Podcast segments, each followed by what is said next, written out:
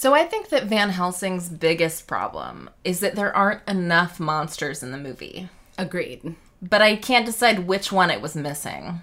And Hugh Jackman's hair does suggest that it might be the demon barber of Fleet Street.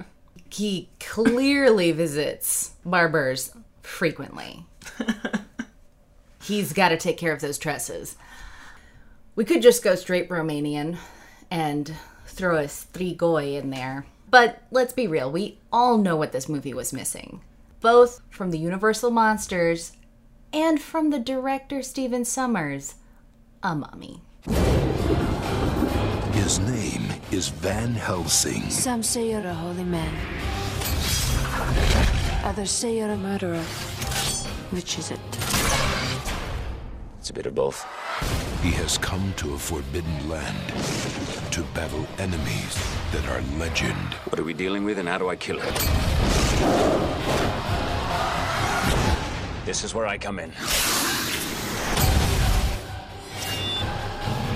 Evil has one name to fear.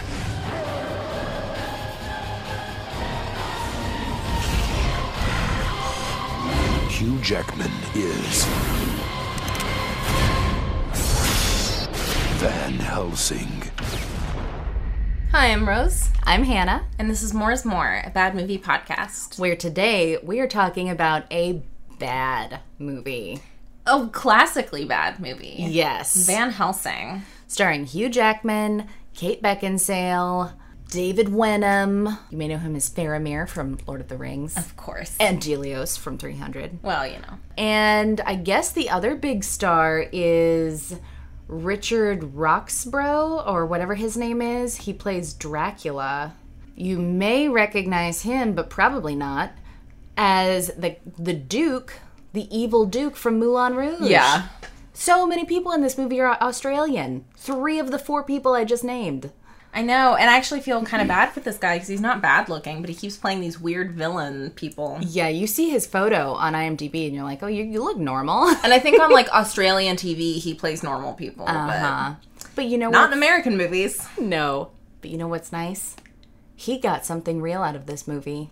His wife, one of his vampire brides, he married her, and they're still married, and they have 3 kids.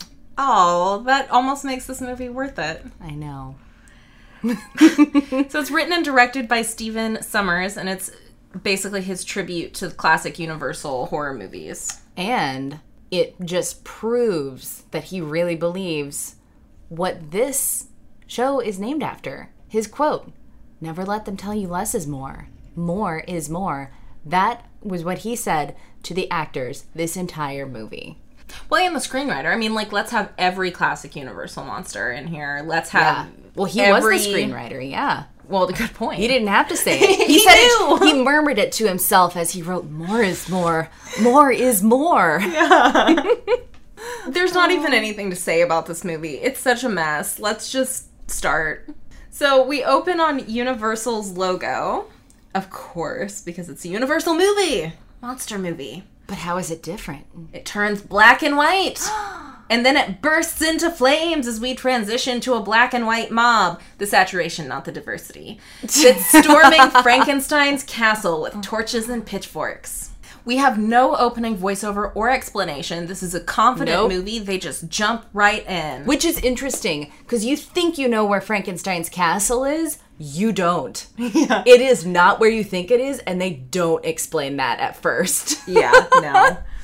Frankenstein has just brought his monster to life, which means that the villagers are rioting not because they know about his monster. They're rioting because he's such a terrible grave robber. Yeah, that he, like, left a note at the grave and then, like, tracked in body parts, like, leading to his castle. I mean, how did he even do that? Man, get your act together. Yeah. Also, did you notice that the lead villager is wearing some type of top hat bowler combo?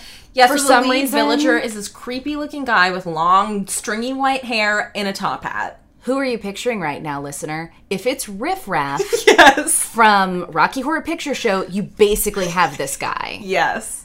Dracula's there, too. ready to kick Frankenstein while he's down. Although Frankenstein's not worried at first. This guy's clearly his patron. He's like, oh, it's just you, Count. Oh, after he's upset about the peasants, though. Yeah. So Dracula shows up, not worried about Dracula. You know, this is patron. My pal, yeah. Yeah. But then Dracula starts taunting him, which is Dracula's favorite activity in this movie. It's like his only activity. It is. Dracula helped Frankenstein with his experiments, like helped fund them and stuff. But Frankenstein is shocked to discover that he had an ulterior motive. I know. What, this creepy count who, like, moves around and you can't even account for how? He acts like he doesn't know that he's a vampire. Yeah, he doesn't. Which is crazy. Yeah. Just look at this man. He looks insane. Yeah. He's, at the very least, a Ted Bundy-type serial killer. Exactly. So we don't get to hear what Dracula's motive is, because it's whispered quietly, but we do see Frankenstein's horrified reaction. Dracula tells him he doesn't need Frankenstein, just his monster. And then Frankenstein proves surprisingly protective over his monster for anyone that's read the book, which is he can't get away from his monster fast enough. I know. He instantly, like, faints into a coma and a sickness and is like, what have I done? As soon as he gets brought to life. And in this, he's like, no, it's my son, my creator. Yeah, I'm like, exactly. That was in no version of the story I've ever seen. Not have you cared about your monster. And in the book...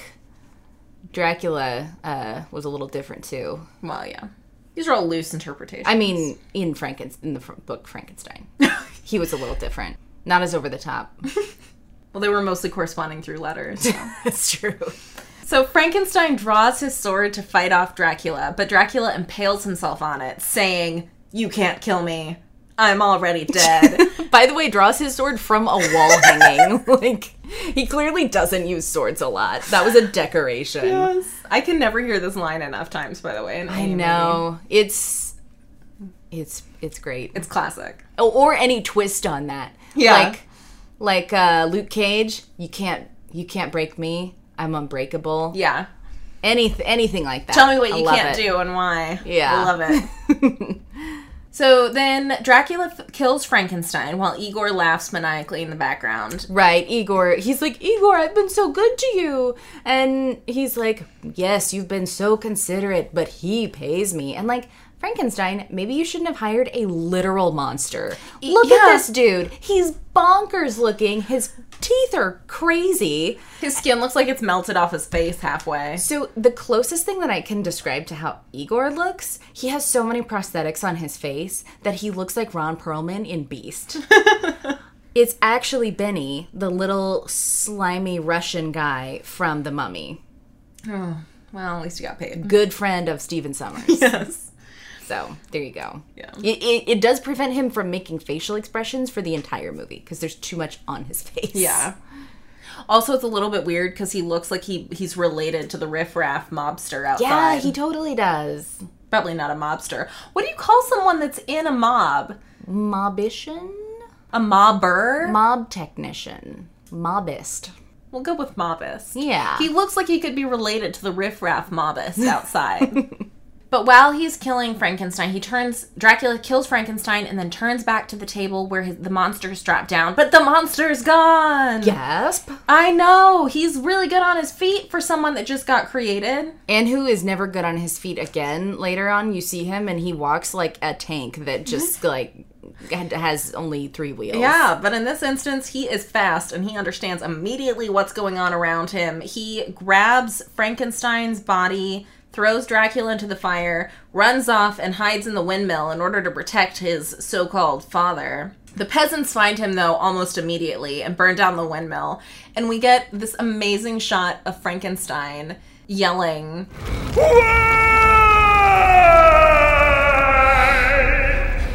you remember this shot? Yes, oh man, because he's intoning, like, the most dramatic English actor. It really has all, I think, of the gravitas that I think the original book called for in this situation. Agreed. I think so. Several questions. Why is Frankenstein also a mummy? Frankenstein's monster. He's like wrapped up like he's some kind of mummy. And why? They're in a windmill. Why are there so many absinthe bottles in the windmill? Absinthe is a weirdly recurring thing in this movie for something I would not have associated at all with a Dracula story. No, especially because they're pretty much never in France. I know!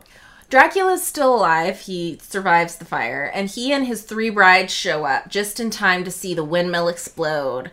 And as his brides melodramatically mourn in the background, he looks stoically at the fire. Yeah, we've got the first of what is going to be some very subtle performance acting. Yes. From these brides. Oh, yes. They're understated to the last. Very British. You stiff upper lipping it. Yeah, exactly. Which is weird because they're not British. They're Romanian. Yeah. But they hold themselves in check.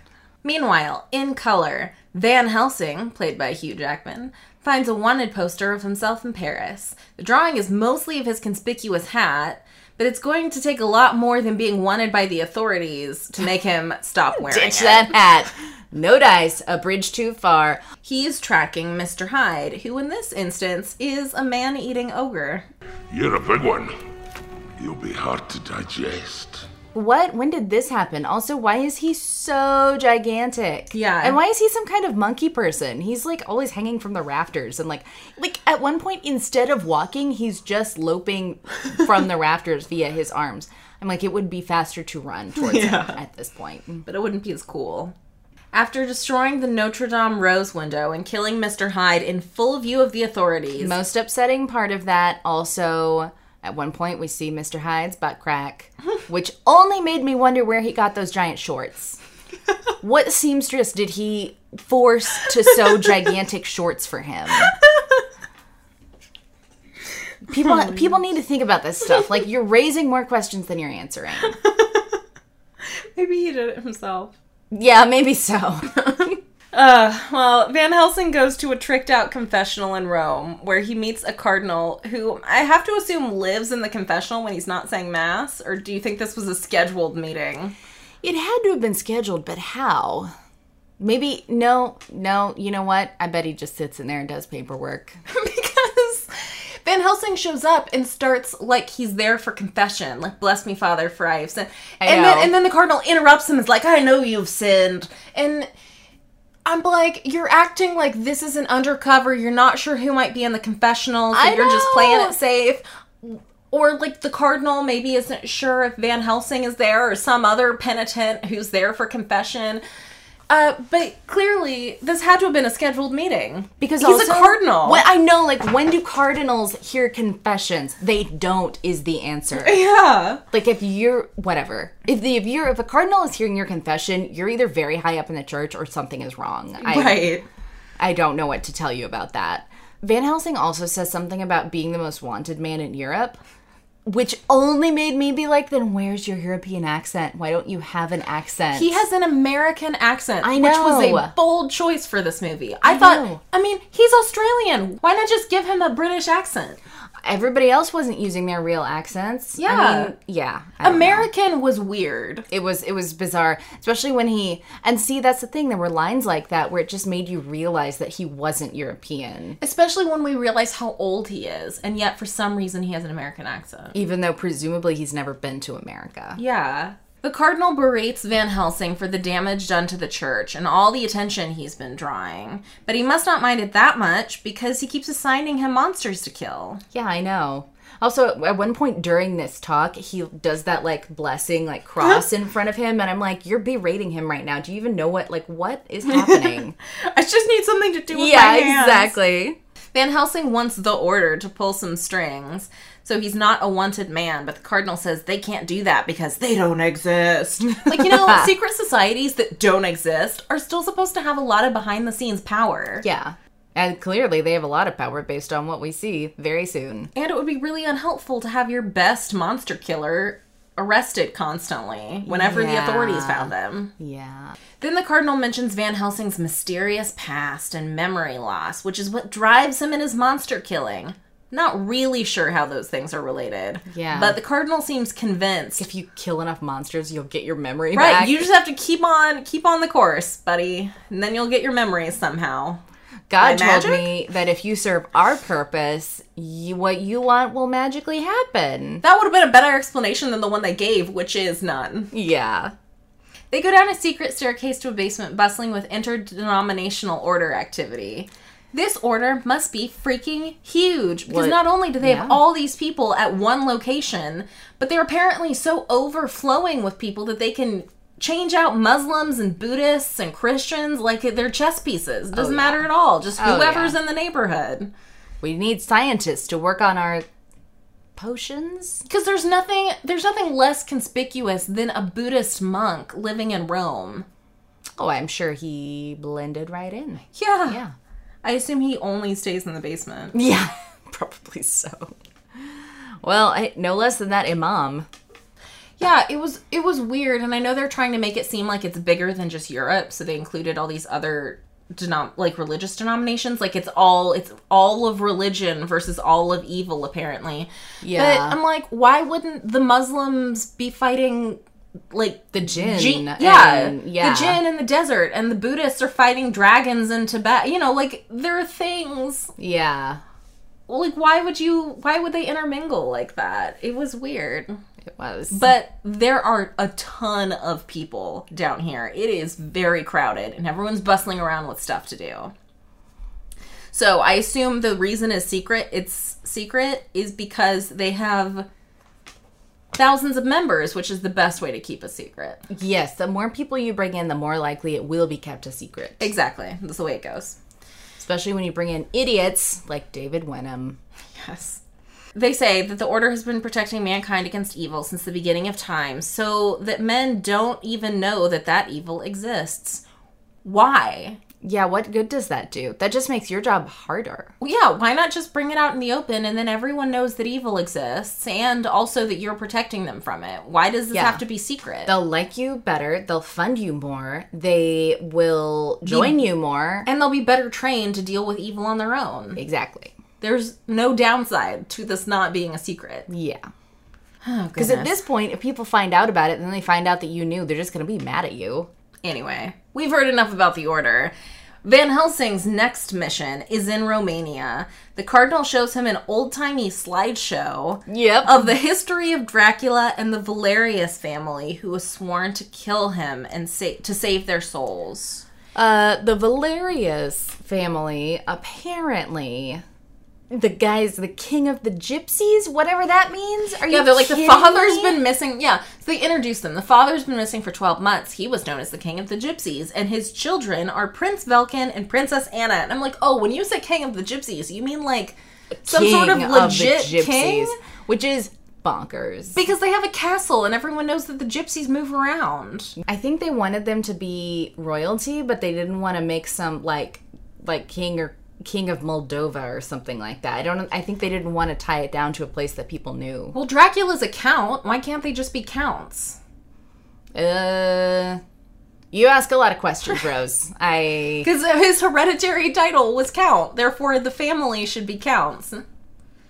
Dracula comes from the Valerius family, so that's the reason why they're sworn to kill him, because... For some reason, because he comes from their family, all of their souls will be doomed if they don't kill him. I don't think it was because of that. I think it was because of an oath that one of them swore that their family would neither enter the gates of heaven nor rest on earth until he was killed. And I don't know why some guy is allowed to say that for his entire family and, future generations. But the point is, the family's about to die out. There's only the prince and princess left. And if Dracula doesn't die before they do, or they don't assist in killing Dracula? I didn't understand. Because no one makes it seem like they have to be the ones that physically kill Dracula. Yeah, I didn't understand that. Then their whole family's doomed. Yeah.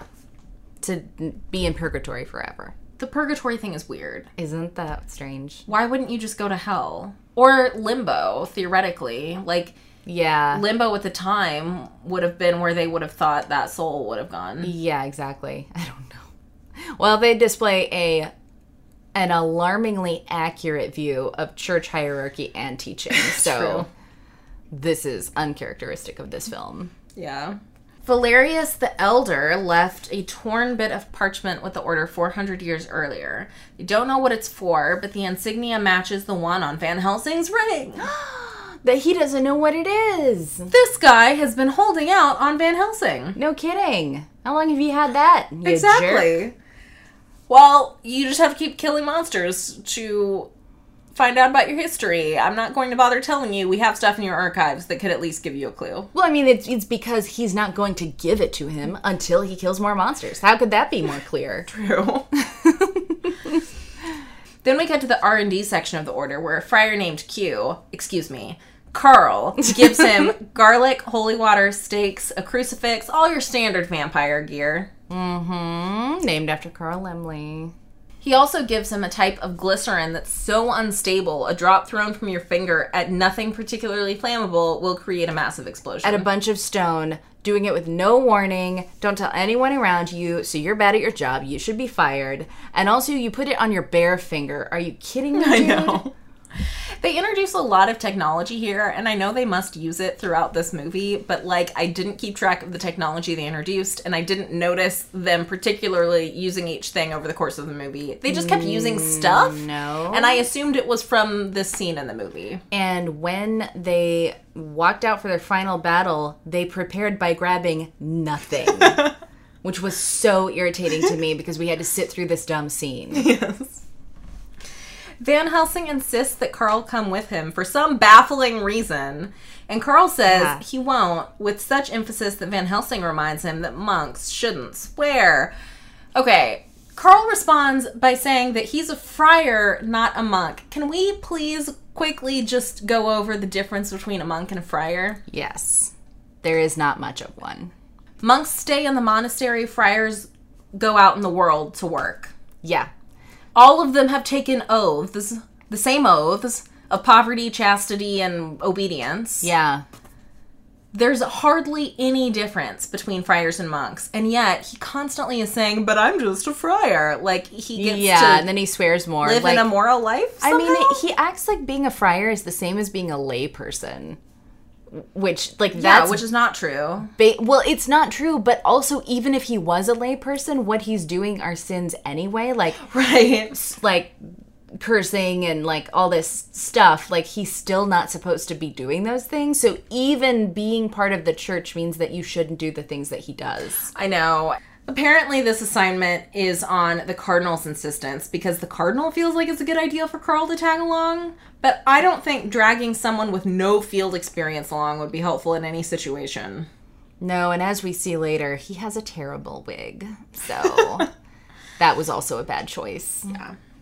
In Transylvania, Prince Velcan baits a trap for a werewolf, but as he and his sister Anna try to kill it, it drags him into the river, and neither one surfaces. Anna's left looking on, sadly. Yes. It would be so crazy if Prince Velcan popped up later as a werewolf. It's not going to happen, but it would be so heart-wrenching if that did happen. This is also where we see why Kate Beckinsale is in this movie. The first shot of her is her butt. And you know what? Part of the problem was that only his gun had a silver bullet in it. Are you royalty or not? Take more than one silver bullet next time. What's wrong with you? It was a little bit weird. Everybody had guns, but only one person had a silver bullet. Yeah, and they could have actually killed the werewolf, if they'd had more than one silver bullet. I also question the large earrings that she wore to a werewolf hunt, but...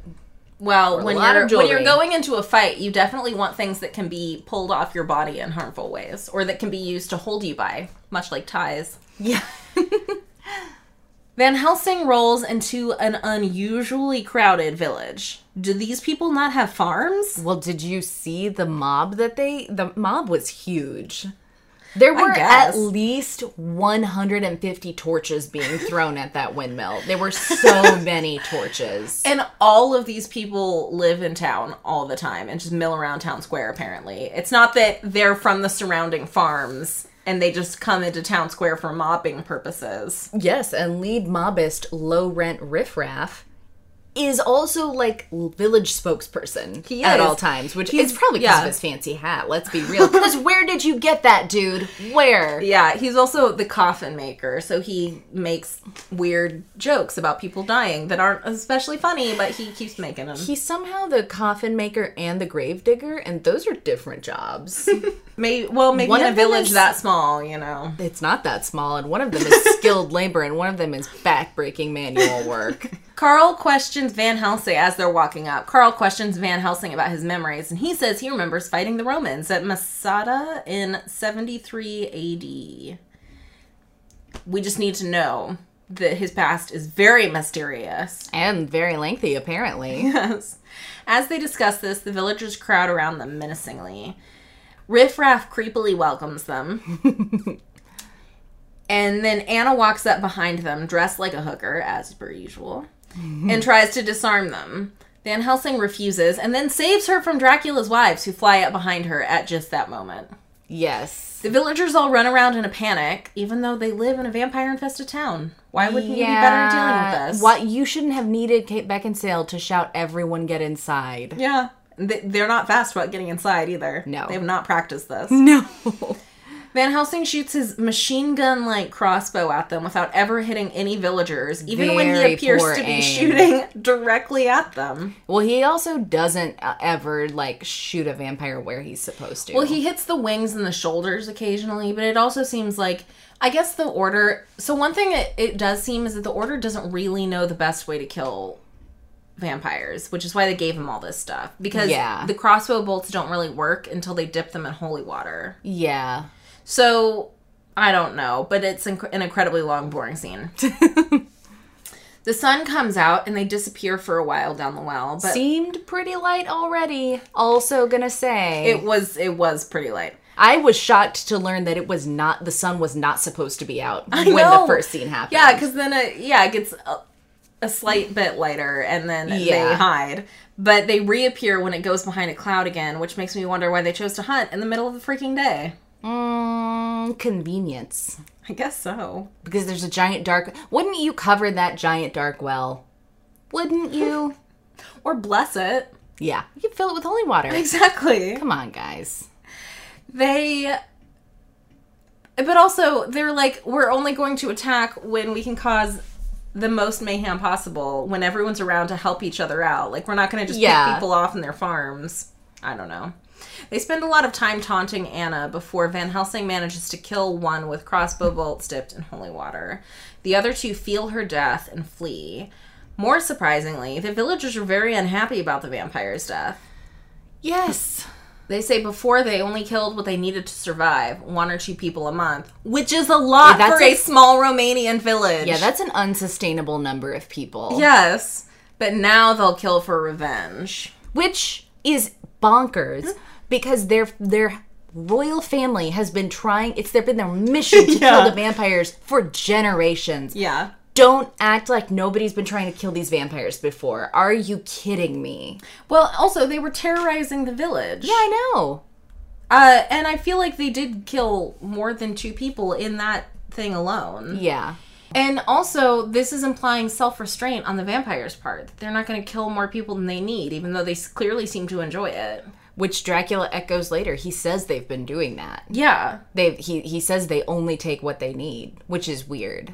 Right, because then he's being portrayed as a super evil guy, but I'm like, well, that sounds like a responsible farming vampire. Which makes sense if you only have a small town. Yeah. So it's a little bit disingenuous to act like he was doing it because he's so magnanimous. I'm a little unclear, though, about exactly where they are. This apparently is not Budapest, but they seem to be very close to Budapest, which makes me wonder why they can't also hunt in Budapest. Yeah, they, at one point in the movie, there is 1 day's travel from Budapest. Less than a day. To that town. Yeah. Anna's cool with the vampire dying, though, so everything's smoothed over with the villagers. Problem solved. Don't know why they brought it up in the first place. When Dracula wakes up from his coffin that night, he makes the following noise.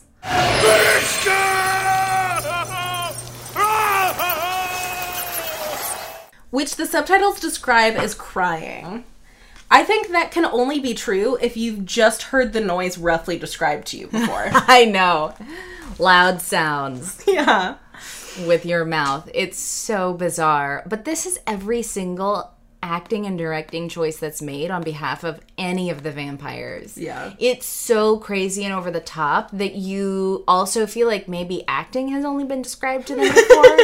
and you know it's not true, at least of this guy. Yeah. He's good in Moulin Rouge. Mm-hmm. But... And like, I've seen him in other things where he's normal. Yeah, so you know it was the direction that he was getting. Yeah, I mean, I don't want to say his role in Moulin Rouge was super understated and it wasn't. Subtle. I mean... But I've seen him in other things where he is capable of normal human emotion. Yes, because Baz Luhrmann also does not call for understated performances or storylines. But he was at least...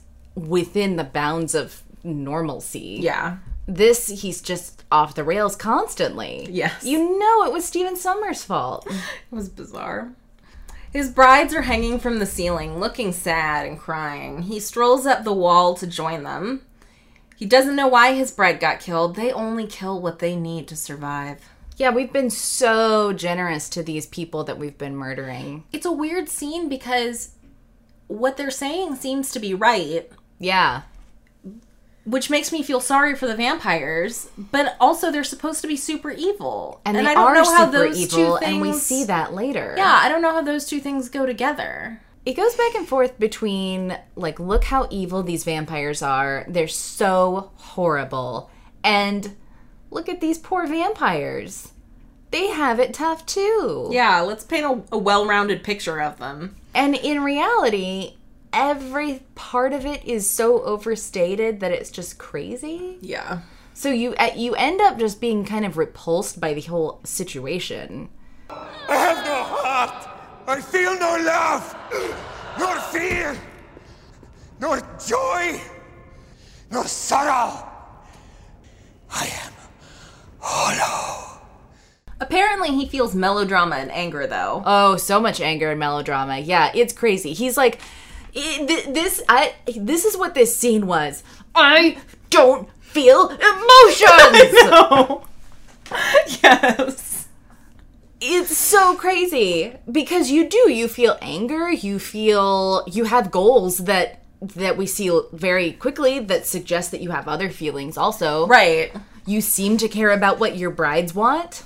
Yeah. I don't understand. He's sad when his bride has been killed. Yeah. He's not indifferent to it. So, you know, I don't know. Even if it's only like a possession thing, that's still a feeling. It's such a bizarre line because it seems to imply that this is something he tells himself, but it's lying, but that's never addressed at any other time. That is true of so many of the things in this movie. But it's never addressed at another time. Yeah. Dracula claims that they're close to success, but his wives don't want to keep doing the experiments after the last one failed. He roars at them, apparently an unfeeling roar, because he's hollow. Well, he doesn't have feelings. Yes. And then tells them not to fear him. Yeah, that's not abuse 101. Oh, sorry, you made me yell at you. Don't be afraid. Come here. Don't be afraid of me. And then they start breathing all over each other in a way that's a lot less sexy than Stephen Sommers thinks it is. Were we watching the same scene? Dracula sends his minions to Castle Frankenstein and then goes off with his wives for some sexy time. Just like being cased in carbonite again. It's implied that they're up to sexiness, but they are just frozen. Yeah. And he was frozen when he woke up. Yeah. It is very strange. It's a bold choice that is also never fully explained. Nope. Meanwhile, in Anna's family castle, there's a lot of castles in this area. It's largely a castle. Because she lives within walking distance of Frankenstein's castle. Uh-huh. But she doesn't live in Frankenstein's castle. Two separate family castles. Yeah. That are within walking distance of each other. This is also where we see Carl's wig for the first time. With his hood off, Carl looks a lot like Jim Halpert from The Office in this movie. And it's terrible. Van Helsing asks where Dracula is, but Anna says no one knows, despite generations trying to find him. Anna doesn't have a lot of confidence in Van Helsing's offer to help. She defends her own lack of preparation by saying that vampires never attack in daylight, but they must have wanted to catch her off guard. I can't believe they've never tried this before. And also, why would they attack? It still doesn't... It's never explained, and they never explain it. Like, the vampires never tried to explain it either. Yeah. Which is weird. Because they make it seem like, oh, well, it's part of some other big plan. But if it was, that got cut out of the movie. I know, because they had plenty of time, opportunities to kill Anna, or at least try and kill Anna. But instead, they just spent a lot of time taunting her for no reason. Yeah. Van Helsing says the best way to save her family is to stay alive while he kills Dracula, which seems to be an excellent point. Yeah. But she insists on going along. In fact, she insists on going right then and there. Yeah. No. She says, actually, you stay here and I'll go.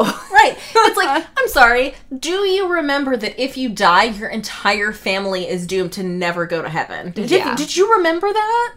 This is about more than you being a girl and the guys coming to save you. This is about the well-being of 9 generations of your family's souls. Anna, you're killing your mother. Yeah.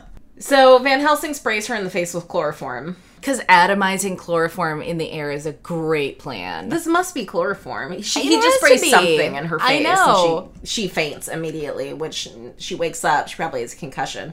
But she starts wandering through the castle looking for him, and it's night dark, now. It's night. He drugged her, and there's a bunch of nocturnal monsters around. What if she had died? It's so feasible that she could have died. Well... he's still around the castle, too. He doesn't go off to hunt vampires. Kind of. As we see. Although he's not watching over her or anything. He dumps her off in a room. Anyway, she goes wandering through the castle looking for Van Helsing. Instead, finds a werewolf who's also wandering around. And also drooling right on top of her. I know. This werewolf gross. Is drooling so much. It's so gross.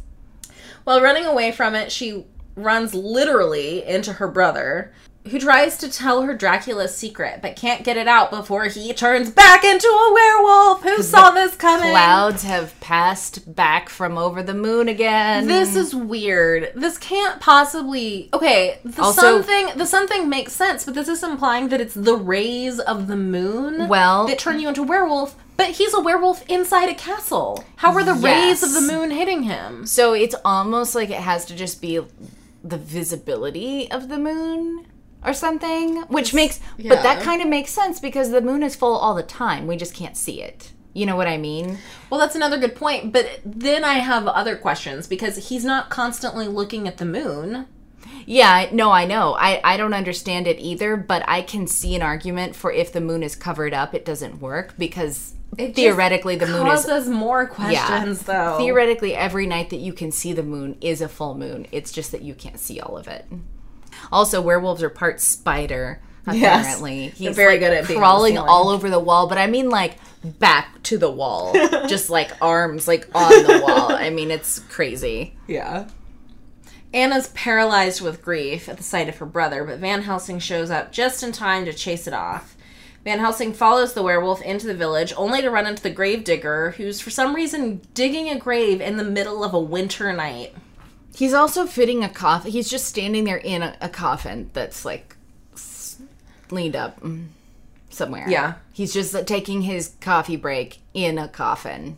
Yeah, and there's also, I don't want to be a stickler for authenticity here, but the only way you can dig a grave in the middle of winter is by lighting a bonfire to soften the earth. Mm-hmm. Yeah, in Romania, they don't bury people in the middle of winter. Yeah. Or they didn't, you know. Yeah, and... then the gravedigger, because he's weird and messed up. Unclear. They don't explain it. Decides that while Van Helsing's back is to him, he's going to hit him over the head with a shovel and kill him, perhaps? Yeah, because he says, well, it's always good to be prepared in my line. He's like, who's getting buried? No one yet. But it's always good to be prepared in my line of work, especially if you're going to... you're going to have another body, and like turns around and tries to brain him with the shovel. And then when he catches it and he's like, why are you doing this? And he's like, oh, please don't hurt me. It's just my nature. And I'm like, what? You're just a murdering psychopath? Well, apparently, because we never get any resolution on this. Nobody. The werewolf runs up and kills him. I know. Right after this. He never even says to Anna, like, hey, what was with that dude? He was so weird. He tried to kill me. Right. Was he supposed to be another monster that just didn't get fleshed out? Was he like a voodoo master or something? He was raising corpses? Like, what was his deal? His deal was he was a weirdo character that they had made too big and they didn't know how to write out of the movie, but they wanted to stop writing him. Yes. That, I guarantee you, was the problem. Oh my gosh. Well, he's dead. So Anna shows up to try and stop Van Helsing from killing her brother, but he says to her that it's not her brother anymore, and they get into an argument over whether it's right to kill him.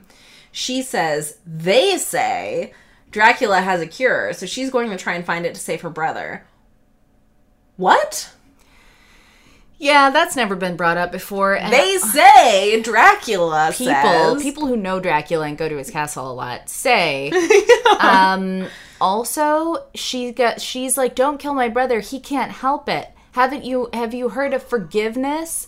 And I'm like, well, you were going to kill that other werewolf at the beginning of the movie. Yeah. What they say is, like, there's a grace period, I guess, of, like, a few transformations where you can come back. I don't know how anyone knows this. Yeah. Because no one knows of the cure for werewolfism. And you've clearly never tried. Yeah. There's a lot of assumptions being made here. And also, the whole, Dracula has a cure, I'm going to go find it. Van Helsing decides, like, okay, I'll help you. Why not? But then they're just wandering through the road making small talk because, as we remember, we don't know where Dracula's castle is. So what's the plan here, Anna? You have a very limited time frame to find this cure. Van Helsing has agreed to help you. What's your plan? I'm just going to wander through the streets, see if anything catches my eye. Also, not on a horse, because we'll go very slowly that way. Yeah, or return to the castle to go through the clues that were left about how to find Dracula's castle. Or grab any weapons. Nope, no dice. Yep, or try and track where the werewolf went. Back in Castle Frankenstein, Igor's up to more electrical experiments. Everything seems to be on track. Van Helsing and Anna, meandering around the countryside, like you do, are exchanging personal remarks about their respective motivations when they notice lights flashing from Castle Frankenstein because it is very close to Anna's castle. Anna's surprised by this because Frankenstein's dead, which makes me wonder where the heck they thought they were going. Yeah, I know. Surely it's not on a busy highway. The werewolf arrives at Castle Frankenstein, where Dracula tells him off for talking to Anna rather than focusing on who Van Helsing is. This mysterious character who's showed up. Igor hooks Velkin, the werewolf, up to the machine, and they start experimenting on him. To make a werewolf Frankenstein. No, that's not the goal at all. Oh. It would make sense. It would make more sense than what the actual plan is. But I did think that was the goal. Van Helsing and Anna show up to investigate, and they overhear Dracula's minions talking about the experiments. Then they have another argument about whether or not to save her brother. Van Helsing, you just agreed that you were gonna help her with this. Yeah, we've already talked about this. Yes! Why have you changed your mind? By the way, when they strapped her brother down for the experiment, Stephen Sommers said to Dracula, look nonchalant, well, like you don't care about his pleas or his threats or anything. He said, okay, and then he said, that's not nonchalant enough. I need you to practice waltzing by yourself for a little bit. That did it. Yeah, that's nonchalance to the max. It's as nonchalant, I would argue, as you can be without suspenders. Van Helsing and Anna wander into a room with a bunch of huge, gross egg sacks hanging from the ceiling and conclude, for no good reason, that they must be Dracula's children. Instead of what they look like, which is giant, rotting, gross Parma hams. It's like, Van Helsing, do you know a lot about the way different species lay eggs that you can just be like, they're egg sacks, Dracula's children? They jump to it instantly. Yeah. And they say... he's like, Dracula, I mean, he's got those three gorgeous wives. They must be his children. What? I know. Also, I've seen them in their true forms. They're not gorgeous. We all have, so it's weird that you would say that. Vampires are the walking dead. It only makes sense that children are born dead. It does not make sense that their children would be born dead. Right. It would make sense that they would not be able to have children. Exactly. Cellular reproduction... is not something that dead things do. I know. They are only alive up until the point when they might be born and then they die. That doesn't make sense. No, especially because when they pop out later, they're tiny little things, so they're clearly going to grow. Yeah. It doesn't make any sense at all. And they've grown up to that point. That's the thing. They didn't start out tiny. I mean, or they started out tiny, and then they're, like, ready to go in their little egg sacks, but they're just dead. That doesn't make any sense. This should really be a problem to solve his wife's infertility. Like, that should be the experiment, because it doesn't make sense that they can lay egg sacks, yet And surely the egg sacs did not start out that huge. The wives are way smaller than those egg sacs. I know. They're like as big as two people. Yeah. As it turns out, the experiments are an attempt to bring the children to life. I'm just going to briefly describe the way this experiment works. It mostly seems to be whoever is strapped into the machine, in this case the werewolf, gets struck by lightning, because that's the whole Frankenstein thing. So gets struck by lightning. The lightning passes through the werewolf and then into a series of cables strung up between the egg sacs, thus bringing the electricity to the egg sacs. Somehow the fact that the electricity has passed through a werewolf is enough to bring the baby vampires to life. That is the experiment. Whenever we talk about the experiment, that's what's being done, and that's the logic behind it. It doesn't make any sense at all. I know. Do you know what also doesn't make sense? When Van Helsing is like, let's see what these little guys are like, and he reaches into one of them to see what's in there.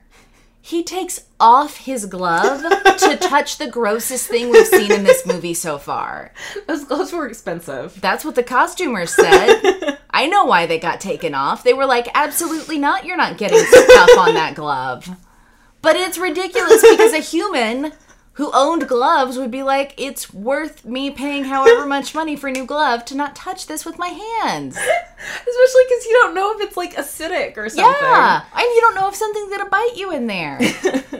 The one good thing about the experiments is that they make no attempt to explain or justify them. They don't. They're like, look, this is what it is, and if you don't get it, then you don't deserve to get it. Exactly. And I support them 100% in that, because there's no way they could explain it. It would only have made it worse. Yeah. They really saved their own logic here. Yeah. A few minutes after the bolt of electricity goes through them, and Van Helsing has already half uncovered one, they all come to life. They find their parents with no problem whatsoever, even though they're in a completely different section of the castle.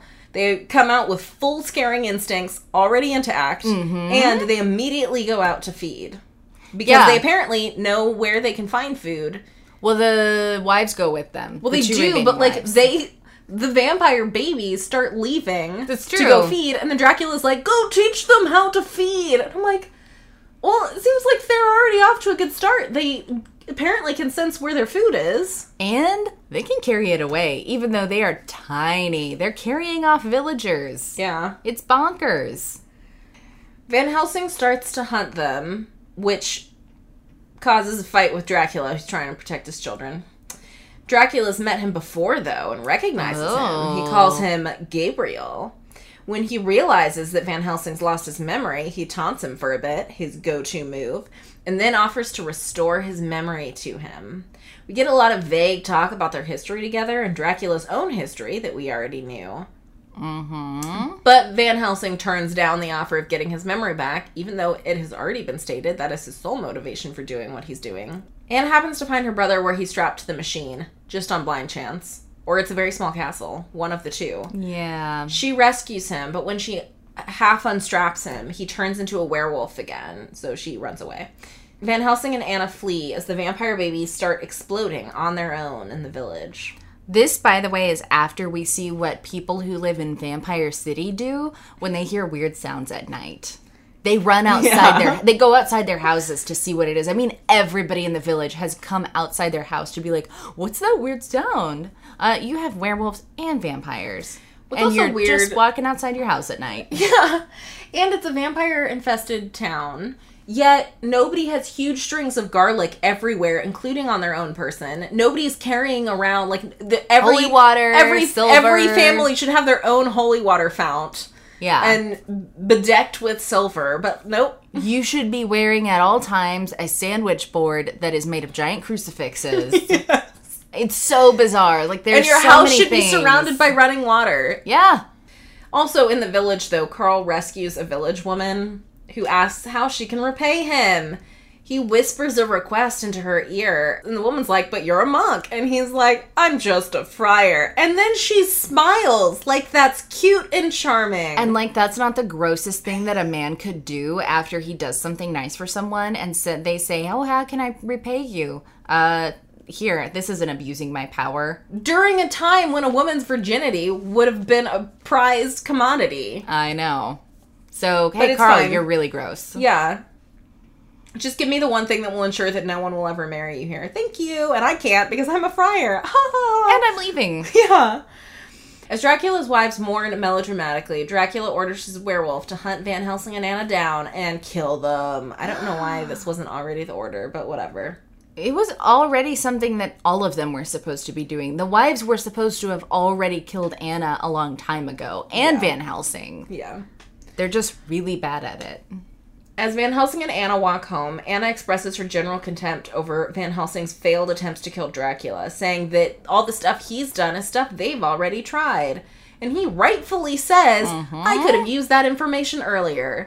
Oh, well, I just thought you would know that already. Yeah, I'm like, Anna, you should have been telling him. You don't deserve for me to tell you that. I know. That is on her. She admits that the werewolf isn't her brother anymore. Finally. And then they stop for a drink of absinthe, weirdly, and the ground collapses beneath them, landing them in a bat-filled cave. Then we cut to Carl, waking up in the library with the village woman. Because what we needed was resolution on this. Yeah. He leans against a wall sconce that reveals a hidden painting that shows a werewolf fighting a vampire. Back to the Batcave, where I guess they've been passed out all night, since we've now cut already to a scene in the morning with Carl. So this is also morning? I don't know. But it turns out it's Frankenstein's monster's cave. Monster! Who's the monster here? I don't understand the direction for his line delivery. Yeah. It is the weirdest choice. It sounds so cartoonish, but in a different way than Dracula's cartoonishness. Because I feel like we're supposed to be taking Frankenstein's monster seriously? We're supposed to be. He is breaking down all of our moral preconceptions and it's blowing our minds. Then I wish they had him sound less ridiculous. Although I do love just hearing clips of his just thrown out of context. Yeah, it's crazy. They have a small skirmish with the monster, but once he's down, Van Helsing stops Anna from killing him because he can sense that he's not evil. This is apparently like his special ability, is to sense who's evil and who's not. The monster, who previously claimed a strong desire to live, which is why he was fighting them off, doesn't help things by then telling them they would be better off killing him since he's the key to Dracula's experiments. I know. He says, they say, what do you want? And he says, to exist. And I was like, that's the same thing the vampires and the werewolves want. Do you not understand that? That's what everything wants. And evil things want that too. Also, apparently all those babies from last night were from single brides, single birthing. There are apparently thousands. Can we just talk for a second about how that is possible? And there were so many. I mean, there were hundreds. As they're talking, they hear the werewolf growling before it runs away, and they realize it's overheard them. The werewolf has enough self-control to just quietly eavesdrop on a conversation and then realize what they're saying, process it, that it might be something Dracula would like to know, and then go off to report it without fulfilling his mission of killing Anna and Van Helsing. And yet, he's lost all of his human awareness as Anna's brother. Yeah, no, past this point, he is just werewolf henchman. Yes. That's it. It's weird. But they needed it to happen for the plot to keep moving, so it does. And you know what? It did. Yeah. Van Helsing decides to send the monster off to Rome with Carl to protect it. The monster's really unhappy about this for some reason. It's fighting the whole time. Yeah, it's very unhappy. It wanted to, like, we're taking you away from here. Yeah. To a place where you can be safe and protected. Yeah. I guess people might treat you with respect. I guess he just really wants to be killed. So then he's, like, growling and, like, fighting his chains like he's an animal. And I'm like, pick a side, man. Yeah. The brides follow the carriage, though. Van Helsing tries to fight them, but the carriage winds up going off the cliff, and we see that it was actually a decoy carriage that explodes and shoots out a bunch of stakes that kills one of the brides. Two down, one to go. Yes. The werewolf goes after the real carriage, and it also explodes as they try and fight it off. But apparently everyone was fine, because the next morning, there's huge gaps in this timeline for people in a hurry.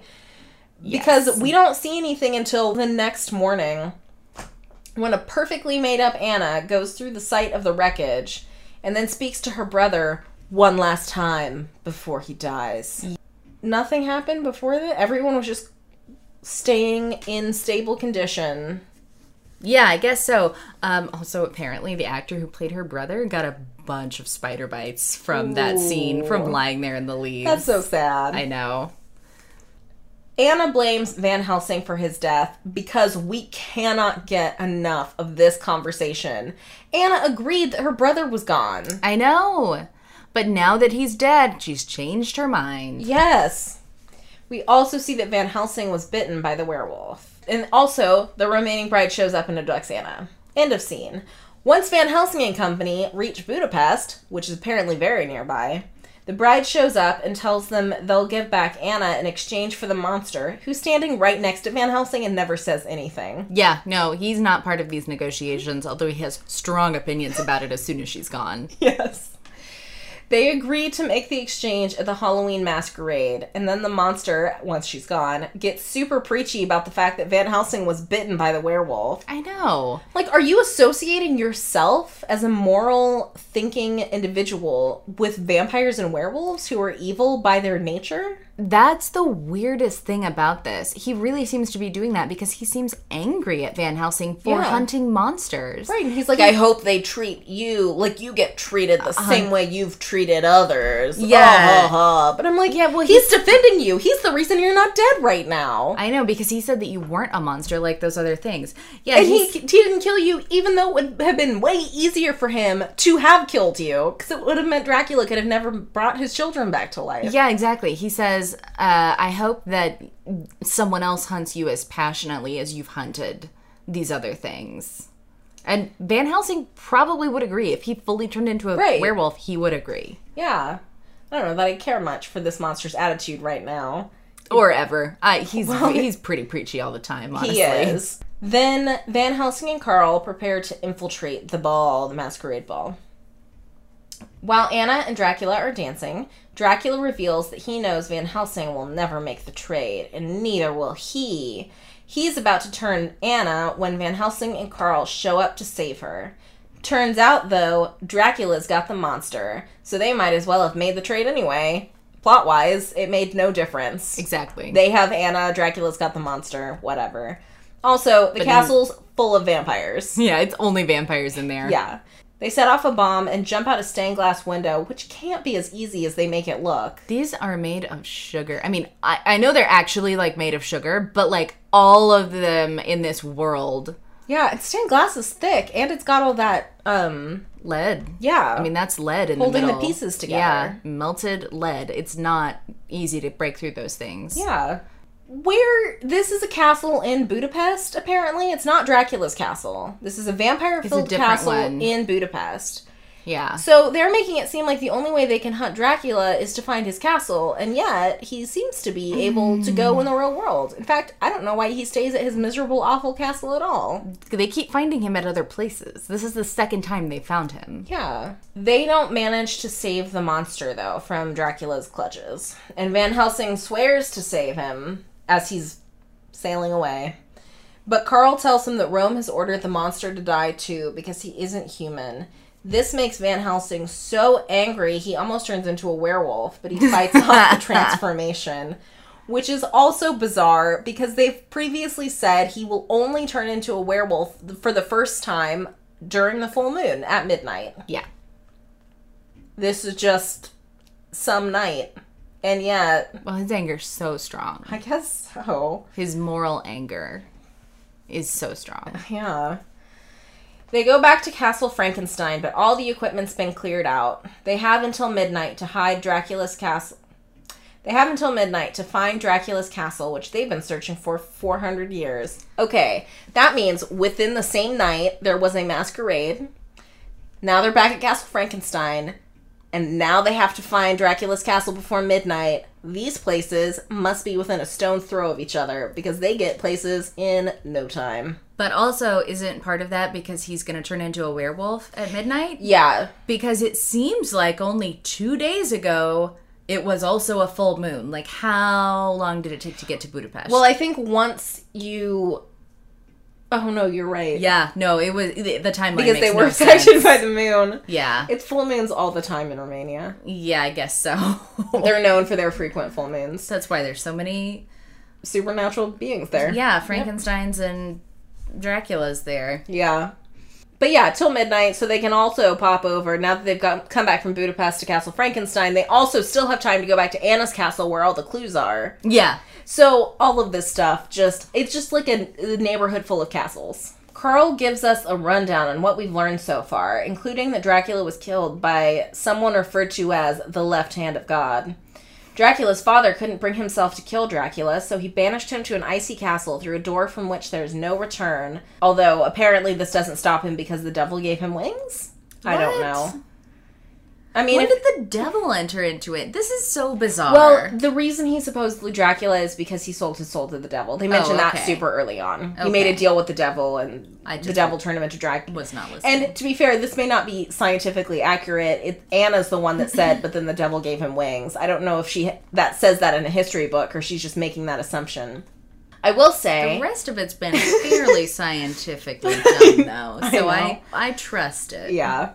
I will say one weird thing about it is he banished him to an icy castle through a door from which there was no return, right? Mm-hmm.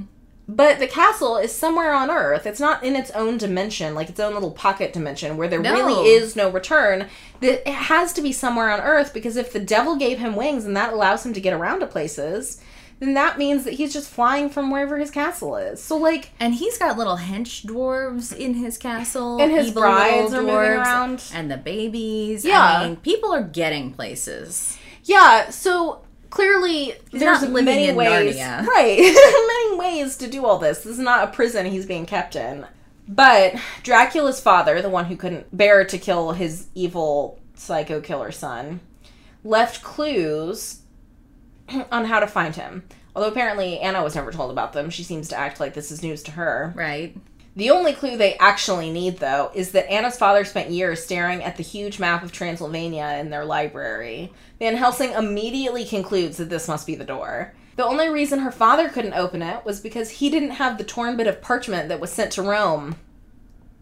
But I thought he sent it to Rome. No, it was Valerius the Elder, Dracula's father, who sent it to Rome. But that doesn't make any sense. They've had it for 400 years, they say in the beginning. That doesn't make any sense, though, because in that case, why would he have sent it and not said, send this immediately back after I'm dead? I just don't want to see my son die, but I want other people to do it. I left clues, but then I took the most crucial part and sent it to someplace you apparently never checked with, although they are called the Left Hand of the Order by the...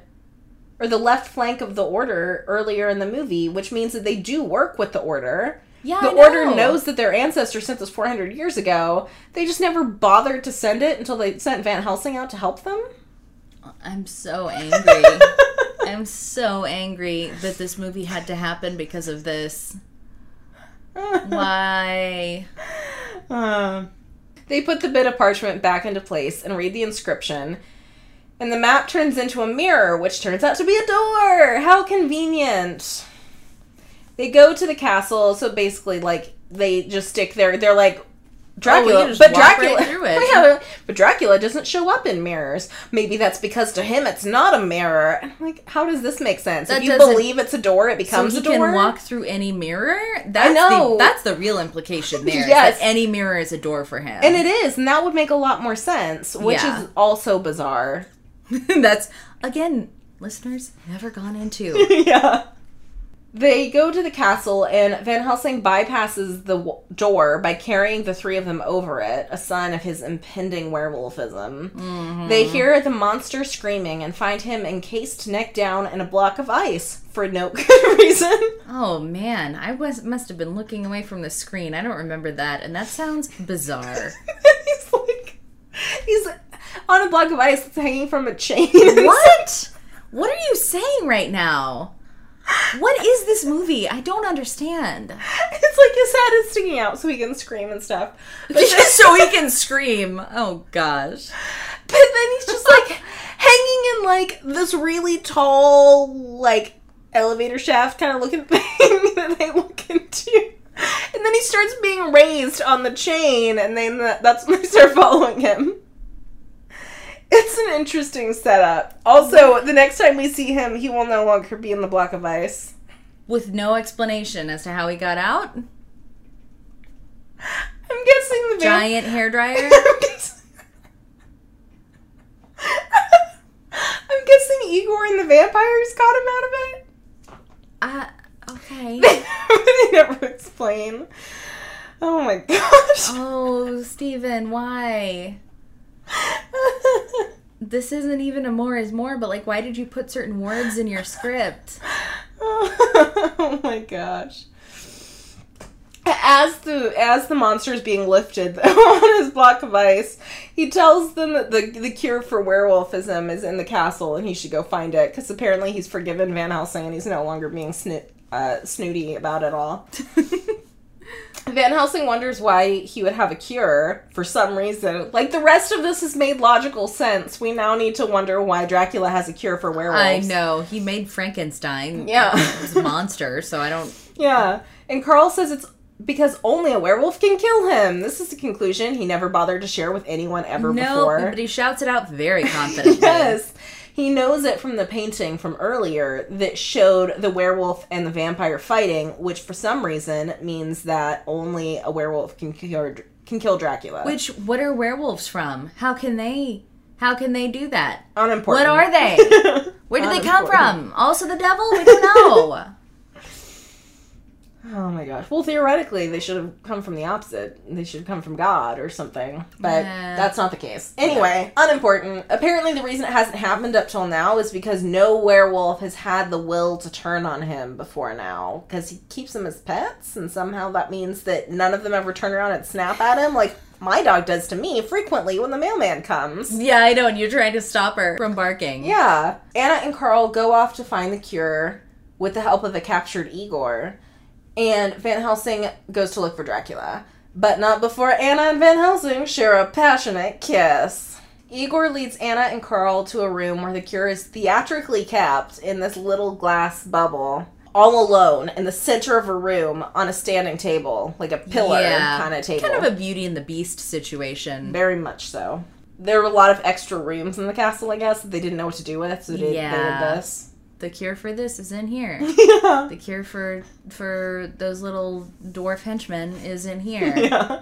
So Anna and Carl go into the room, but then Igor locks them inside. Whoa. He shockingly turned on them. I know. She's like, I'm going first. I'm going to walk in there first. And I'm like, why? If it's booby-trapped, send Igor in first. Exactly. Just keep a gun or a sword on him or something. Instead, she leaves him there with the friar, who he easily overpowers because he's the dopiest friar that ever existed. He looks exactly like Jim Halpert. Yeah. Anna and Carl debate about how to get the cure out of the liquid it's suspended in when the bride shows up and threatens them. Apparently the bride has realized that they're here and decides to take care of it on their own. I guess so, yeah. They use the liquid on her, and it works like acid. Then they use it on the bars, and Carl gets away with the cure, but Anna is trapped into a fight with the bride.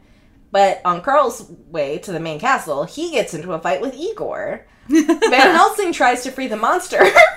I would not really. That's generous to call it a fight with Igor. It's very one-sided.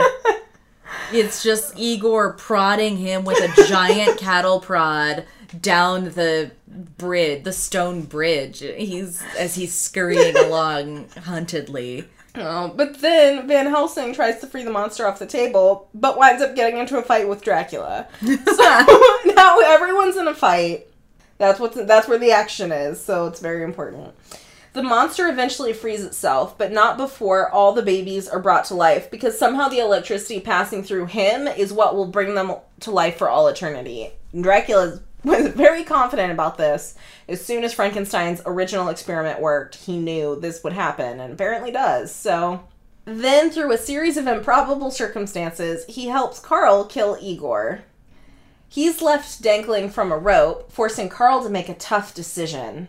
Help me! But you're supposed to die! I want to live! Alright! It wasn't that tough in the end. Once the monster's back up, he somehow takes over the fight with the bride so Anna can go help Van Helsing. But she doesn't get very far before she's also dangling off a ledge, which somehow leads to her killing the last bride. Meanwhile, in Van Helsing's fight with Dracula, he realizes the only way to kill his children is to kill Dracula, because all Dracula's progeny die when he does. Luckily for Van Helsing, it's midnight on the full moon, so he turns into a werewolf in a shocking turn of events for Dracula, who did not see this coming. Dracula tries to tempt Van Helsing into accepting his monsterism, but he doesn't take the bait. They duke it out, but when a cloud passes over the moon, Van Helsing turns back into a man. Dracula, sensing his advantage, decides now is the moment to start monologuing. Yeah, and turn back into a person instead of just killing him. Yeah. Turns out Van Helsing is the one that killed him originally. Gabriel killed him. Also, he'd like his ring back. I don't know why Van Helsing kept it. Well, and then he... Before he lost his memory, yeah. He holds up... Dracula holds up his hand and he's missing his ring finger. Yep. That was the one thing you couldn't regenerate? I don't understand that. Apparently so. Yeah, so basically Van Helsing is the right hand of God. It's implied through that and his long life that he is, in fact, the angel Gabriel. However, none of it is said explicitly for some reason. We never see him turn into an angel, and none of that is fleshed out in any way, shape, or form. No one asks any more questions about it.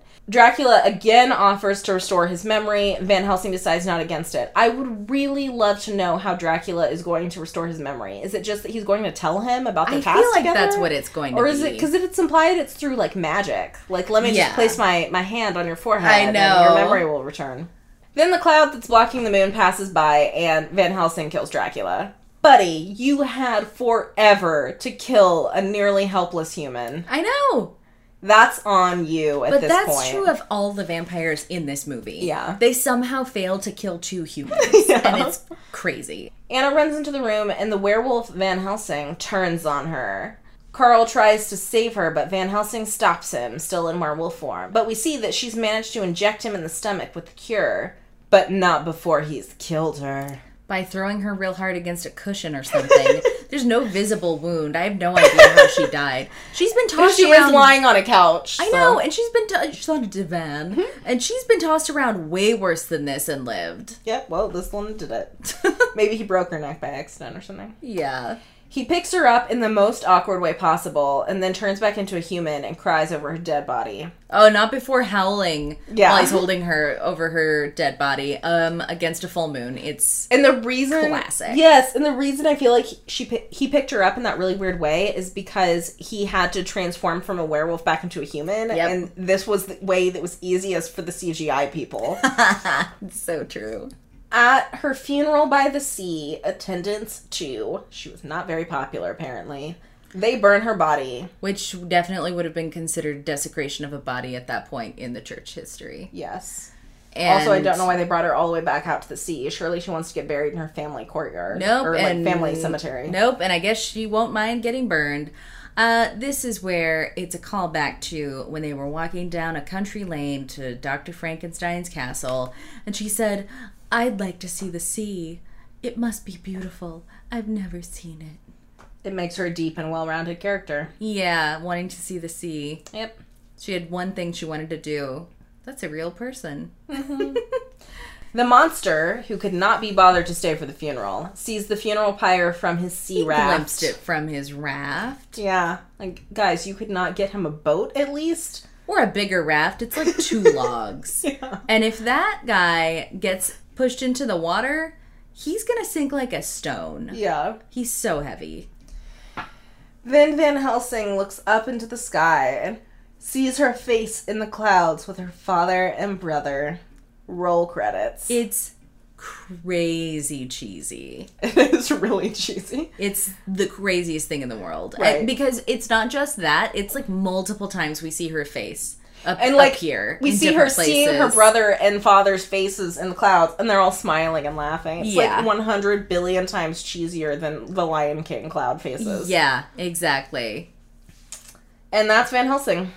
We also never mentioned the most ridiculous thing about Frankenstein's monster, which is that he is this, like, glass electricity brain. Oh, yeah. And his skull will crack open sometimes. And, like, because you can see the electricity through a panel in his skull. Yeah.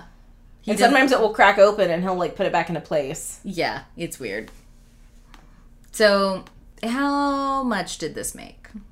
This movie actually was really successful. The budget was $160 million, but it made $300 million. All right. So not quite successful enough to have a sequel, which I feel like they clearly wanted with all the angel stuff. They really wanted it. That they hinted at, but never followed through on in any way, shape, or form, which is bizarre, because they did everything else. I know. Why not just say he was an angel? Well, then they literally had him and Carl riding off into the sunset at the end. Yeah. They also approached NBC about a spin-off series.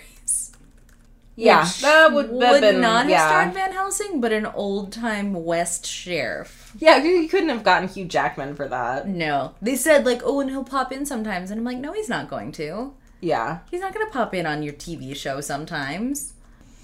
So, next up, we will continue with Twilight. Mm-hmm.